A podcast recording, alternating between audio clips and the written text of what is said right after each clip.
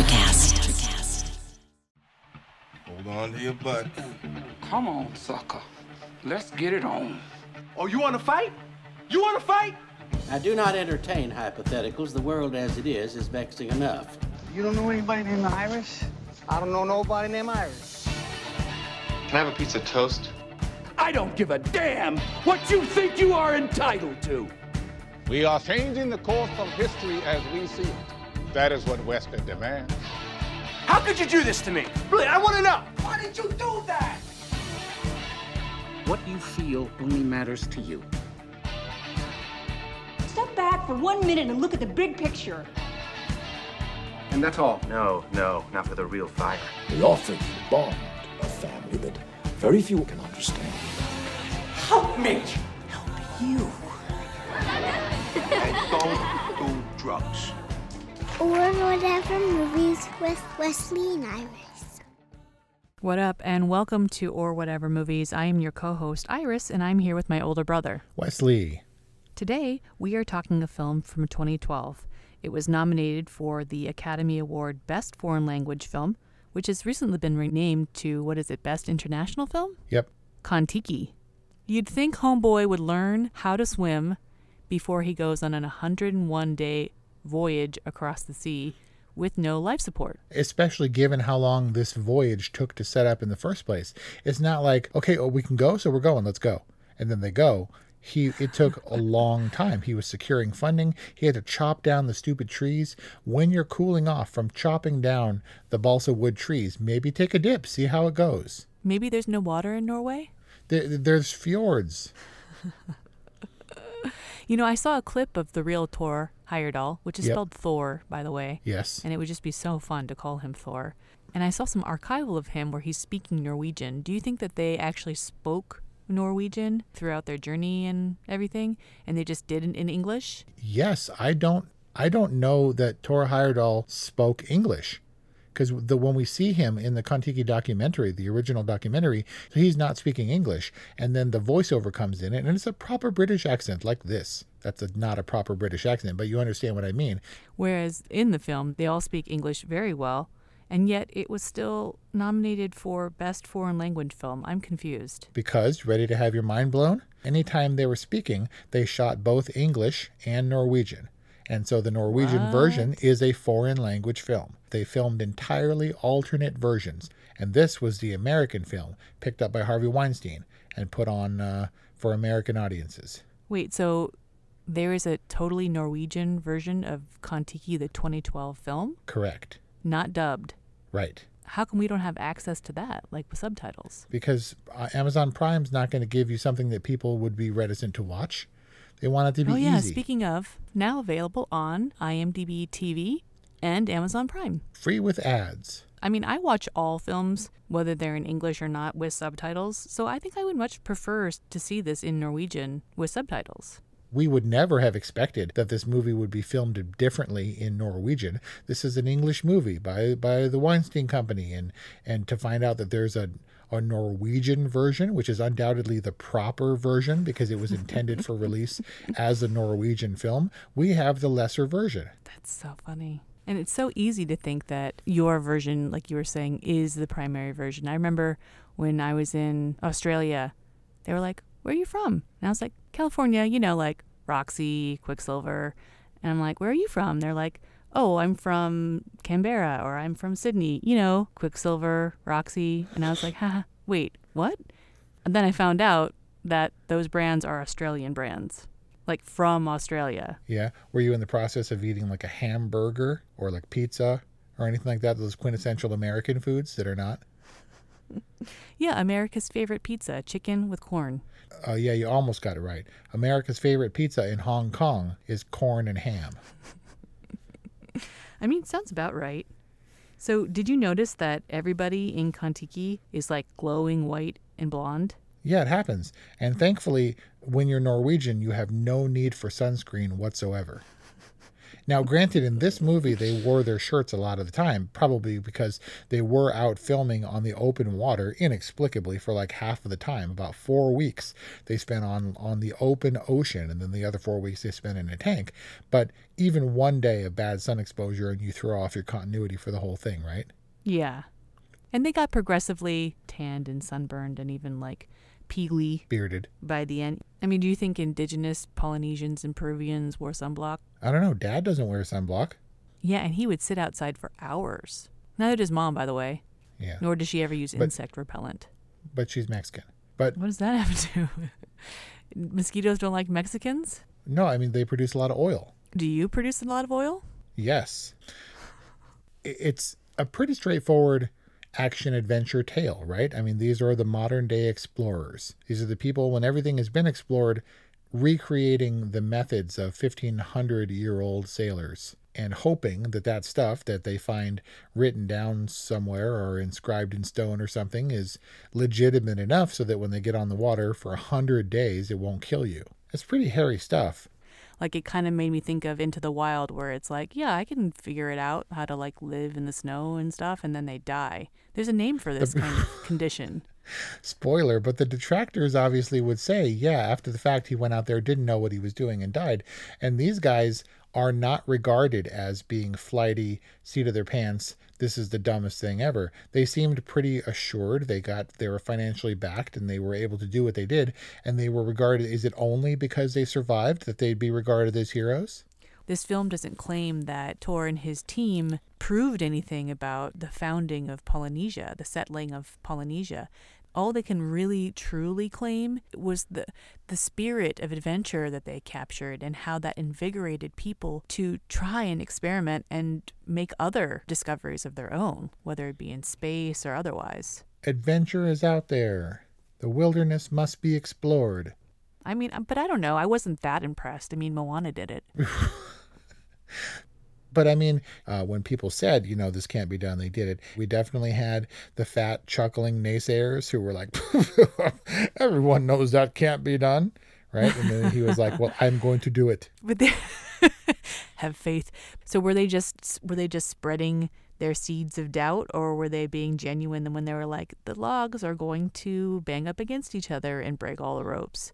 So much so that the refrigerator salesman went so far as to bring wires, like steel wires, on the trip with him, all hidden away in his trunk, like all shamefully. Yeah. And you would think, because I'm guessing that the Incans or the Peruvians who sailed to Polynesia didn't have a shark cage, right? That was something of their own uh, invention.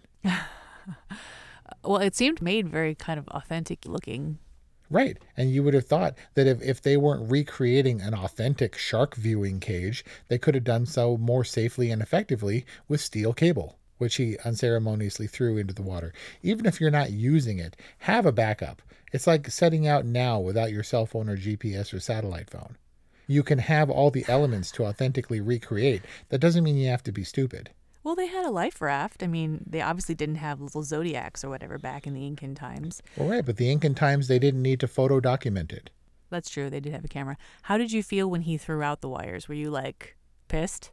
Totally waste. Just because you're not using it in the execution of the boat, just hey, put this back in your bag. If we need it, we'll use it. If the things snap, we'll use it. By throwing those wires away, he did succeed in kind of not dispelling that fear that Herman had, but it's like he was holding on to those he was holding on to those wires and when he threw them in the ocean, it was almost like he had no choice but to let go of that fear. Right. And the movie then let go of that fear. Because when Herman let go of it, he, we never worried about the logs again. They never bumped again on screen. They were fine. And from the way that it was portrayed, they were 10 minutes away from Polynesia anyway. Why lash the things together and go through the trouble when the coconuts are waiting? Yeah, it was funny how those last whatever 60 or 80 days once they made the turn from the Galapagos kind of Right. went by really fast. Like was it just, you know, they exploited all the kind of adventures that you can when you're isolated on a raft? Definitely, if you're going to be on a boat, dudes are going to fall off the boat into the water and there's going to be tension. We had the whale shark incident, which is a true account, but, uh, you know, whale sharks are big giant sweeties. And so there wasn't any real tension from that particular scenario. Well, the risk was that it could tip the boat, right? Right. But there were a lot of things that were left out. At one point the the cabin on the raft caught on fire. And thankfully they had some water on hand, being on the ocean, uh, that they were able to put it out. But lots of things happened. As a matter of fact, when Homeboy goes overboard, and I, I forget who is the one to save the other dude. Is is it Tor who goes into the actual water in the movie? No, it was the other white um, dude with blonde hair. And so this was the problem of balancing this movie against a documentary, which in itself isn't exactly an accurate retelling. This is much more, we are presenting the voyage as we wish you to see it. Uh, these are heroes, and look at how heroic they are being. You know, it wasn't objective in that way. But the point of this is that the, the raft has to move, what, 2,000 miles or something absurd? 5,000. Has to move 5,000 miles in the course of 100 days. That is hauling on the trade winds. So if you fall off the boat, swim or no swim, you're going to be left behind. There's no possible way to get back. And Yeah. so when someone in real life did go overboard, they tried to toss ropes, but he was so far out of reach it couldn't be helped. That person was going to die until another person tied the rope around himself, dived into the water and swam to him as quickly as possible, grabbed him at the last moment before the rope became taut and was dragging them behind the boat where they could climb hand over hand to get back on the boat. If they hadn't done that, he would have died. And it was portrayed in the movie as a guy fell in, we can't get to him, he dives in, sure, with the rope, but the severity of how fast the raft was traveling, how much time and window he had to act, and being able to successfully execute that rescue was pretty harrowing. And Not to mention the sharks. I felt like that could have been handled. Right. They threw the sharks in to kind of heighten that element. And frankly, it's true. If someone goes overboard at any given time, they suggested that real sharks were actually following them. And yes, they could have been eaten. They were feeding off of the boat, right? They were feeding off of the fish under the boat, the little ecosystem that the raft had created. Right. I guess the pilot fish and stuff, and also from the whales, Yeah. from the whale. The filmmakers took great pride in saying that the effects were all done by Norwegian artists and that all the sharks, all of them, were CG, including the whale shark. And given the refraction of the water and how much of the sharks actually appeared above water and kind of transitioning above and below the water with their lenses, I thought they did a really good job for some of those effects. I'm actually shocked to hear that it was all VFX. Underwater stuff and light refraction are pretty tricky, right? It has to be done carefully, otherwise it looks like it looks cheap and fake. Well, what fell short? Wh- What I feel fell short was the stupid parrot who got eaten. that looked pretty bad. And then the and then the ultimate moment, really their last trial, their castaway trial, where they had to count the waves, and then they miscounted or didn't have a choice. The and rope were snapped. Hopefully, going to be propelled over the reef, and were they going to make it? And that was the time when they really need to put the budget in, and it didn't happen. I think we got a close up of the face, some splashy water, and all of a sudden they were grounded. And well, we stayed with wave. Tor. We stayed with Tor, which was probably appropriate, right? Because he's overboard, and we know what that means. And then he finds land. He finds it in kind of the most poetic way possible. Like either he's dead or he makes it, which was their reality all along. The, all along the hundred days and the five thousand miles, he either swims, which he can't, or he finds land. And thankfully, it's four or five feet under him. Yep. And I think it was so. What I'm saying is, I think it was the right thing to stay with Tor on the landfall, but they did gloss over. Like I didn't even know. Did the ship get lodged on the reef? Was it completely broken apart? I mean, it looked like it was kind of still hanging out there when they were all walking up on the beach. So they glossed over that, but maybe not totally important. But definitely the Kontiki was trashed when it hit the reef. That unbreakable mast that they erected that was going to withstand all the elements, that wasn't like the balsa wood that, that they were floating on, was totally trashed. That boat wasn't going anywhere. And in fact, every time the tide came in, it would unseat the thing and dash it again on the rocks and move it a little bit farther away. So they did get stuck and they had to haul all their stuff in through through the water from the reef to the shore. That's documented in the documentary. Right.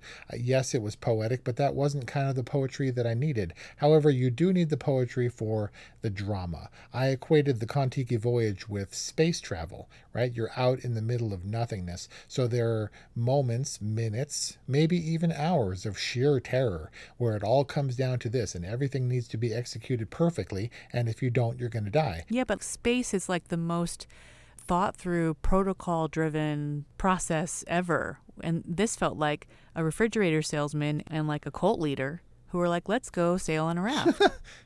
And I get that. The point is that everything has to be executed perfectly or you die. And the rest of the time, aside from those heart stopping moments, is just sitting around and waiting and being bored out of your mind. or like murdering a shark because you've gone crazy. So, so the Kontiki voyage was obviously successful, spoiler, but it was uneventful. Aside from one person going overboard, and aside from the stupid parrot uh, 90 days in mysteriously disappearing one day, nothing really happened. And so all the things that did happen had to be heightened, had to be dramatized, and had to be poeticized. So we got all those elements in the movie. Was Tor himself as a character heightened and poeticized? I mean, sure, we we have no basis for his his life, uh, you know, in in what was presented, at least from the material that I saw. But in this movie, he had the drive and the dedication and the steely-eyed resolve, and he had the long-suffering Did you like life him? and the sure, I liked him. He was beautiful. He was all Norwegian and had good hair, right? but he was setting out on a madman's errand, and this particular char- character was more guts than brains, right? He was crazy and, and unprepared. And we needed the grounded refrigerator salesman character to be the naysayer and to voice all the concerns and, and really count on him for some exposition and uh, and, and stakes. But talk about faith. I mean, maybe Tor had the clarity of faith and of the mission, but if you really want to talk about faith, I mean, nobody had more of it than Herman. Herman was the one who believed in Tor before anybody else did and who had right. nothing to offer but his dedication to the cause, to the mission. Right. You would have thought he would have been the one to die, right? Except the actual Herman was, like you said, one of Tor's primary believers and an essential member of the crew, and nothing like this character. They actually had to apologize to the uh, the filmmakers had to apologize to the family of Herman because in reality he was a very steadfast, capable, non-complaining, non-wimpy, frightened guy and not the fat guy who has the freak out on the boat and just can't take it anymore. Tor was obviously seeking out fame and the notoriety that would come with a successful voyage. He's pretty transparent about it in the beginning of the movie when he's like, when people think of Polynesia, they are going to think of Tor Heyerdahl. He has it out for his name to go down in notoriety. And I mean, did you find him to be likable and his kind of transparent fame seekingness? I think he was transparent and pretty one note. He was the steely eyed missile man.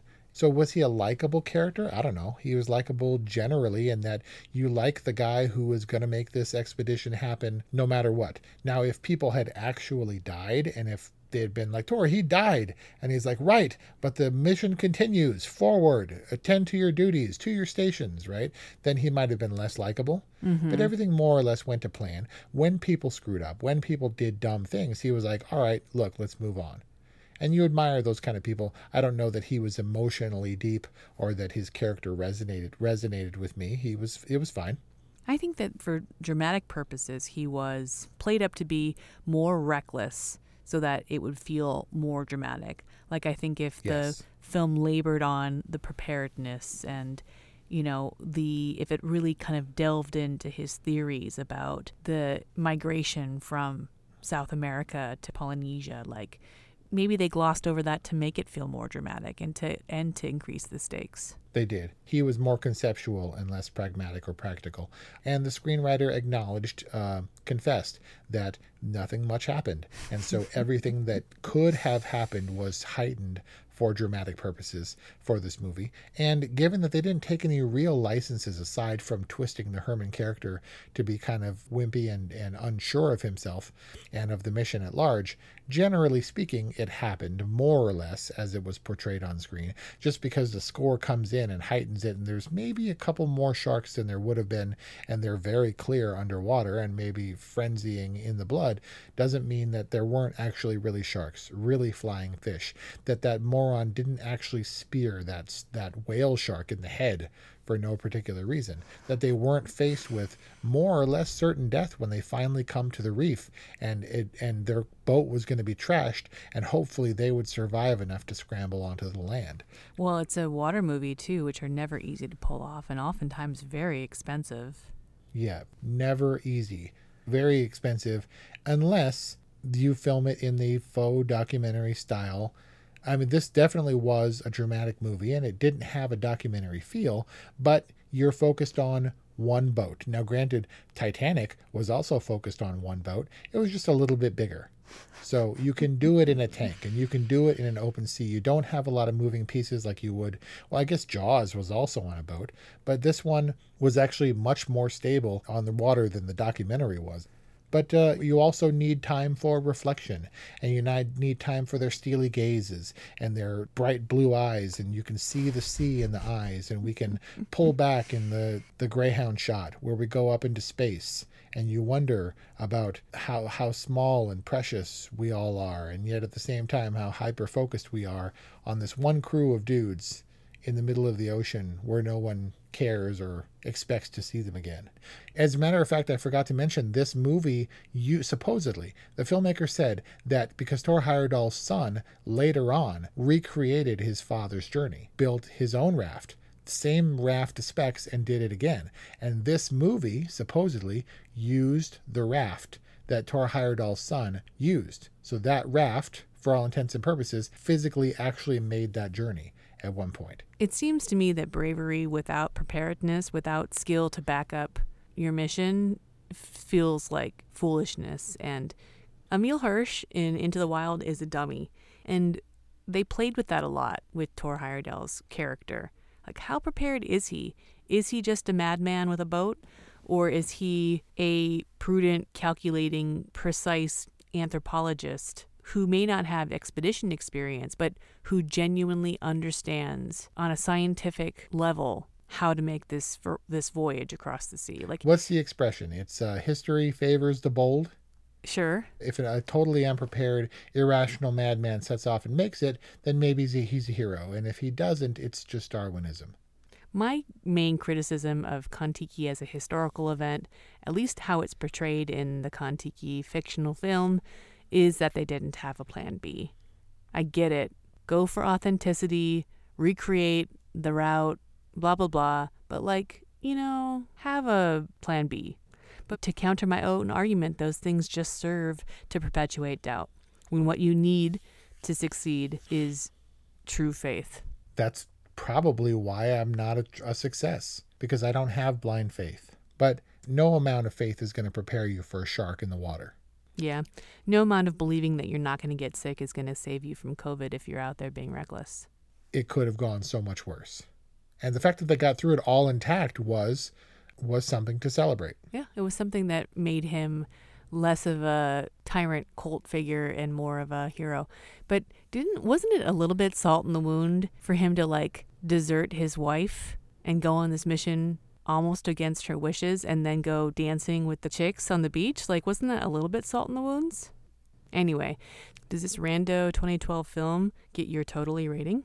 Thor Heyerdahl seems like a focused individual who maybe got lucky, but it was also cool. I'm really glad he would have been a YouTube celebrity today because I'm really glad he undertook the journey. I don't want to do it, but I'm glad he did and that he made it. And everyone wants to go to Tahiti. So I wanted it to be a fun movie, and it was a fun enough movie. It was fine. I would give it a lower end all right. Definitely clears the bar because it was fun to watch just for the subject matter, and maybe it's the best. It's maybe the best Norwegian film I've ever seen. Is it the only Norwegian film you've seen? It's possible. Well, then maybe just go with it. Maybe this is the best Norwegian film you've ever seen. Yep. What did you think of Kon-Tiki 2012? What did I think of Kon-Tiki? Uh, I love that it was free on IMDb TV. no, I really enjoyed it. They were all just kind of so enjoyable to watch, and they were just like so shamelessly Norwegian and seafaring and tan and blonde. And it, it's an enjoyable movie, it's an inspiring movie. I like that it's based on this journey, this historical event, and it, it, this modern day adventure. It's exciting. It's exciting to think of people who, who have the bravery and the tenacity and the wherewithal to make something like this happen and to inspire other people to do it. I, I, haven't seen the documentary, but I imagine it to be like the faux documentary that they play during the ride, during the line of Indiana Jones. it's fair enough. It's pretty rough being from 1950. It's it's definitely that you know adventure is out there kind of narration, yes. the old timey narration. But uh, it's not lost on me that this movie is a remake of a voyage that in itself was a remake from 1500 years ago. Yeah. Right. It's like a remake Very of meta. a remake of a remake. Where yeah. Um, but I will say, the last thing I'll say about this movie is that Kontiki 2012, it is strong enough to have been touted by Norway as their film of the year, as their entry, their best shot for best foreign language film. And it was strong enough that the Weinstein Company acquired it. And this film was strong enough that it got Joaquin Ronning, if I can dare to pronounce his name, the Pirates of the Caribbean Dead Men Tell No Tales job. And that's a big job regardless of how that movie did, on the strength of this little ocean movie, he got that big kind of ocean movie. Is a testament to his ability as a visual filmmaker. The Disneyland connection is strong. That's our review on Kontiki, a film from 2012 nominated for Best Foreign Language Film. Thank you for listening. Please let us know what you think about Kontiki or otherwise. 818-835-0473 is our hotline or whatever movies at gmail.com. Follow us on iTunes, Spotify, Instagram, and Twitter. Thank you, Patreon patrons, for your support. we can't do it without you. We hope that you enjoyed this bonus episode. Thanks again for listening, and we'll see you next time. Hey there, I'm DC. I host the rock podcast Back to the Arena, The Interviews. It's about a 30 minute podcast where I talk one on one with a band who has released new music. You can find us on all the best podcast sites like Spotify, Apple, Google, iHeartRadio, and more. If you're a rock fan like me, subscribe today to Back to the Arena, The Interviews. Electricast. Hey, it's Tim from 50 Years of Music with 50 Year Old White Guys, the comedy podcast you had no idea you needed. Join Ben, Jeff, and me as we continue our musical road trip back through the years and around the globe. See, just when you thought all white guys were like Joe Rogan, you come across three educators trying to remember when we were cool. 50 years of music with 50 year old white guys.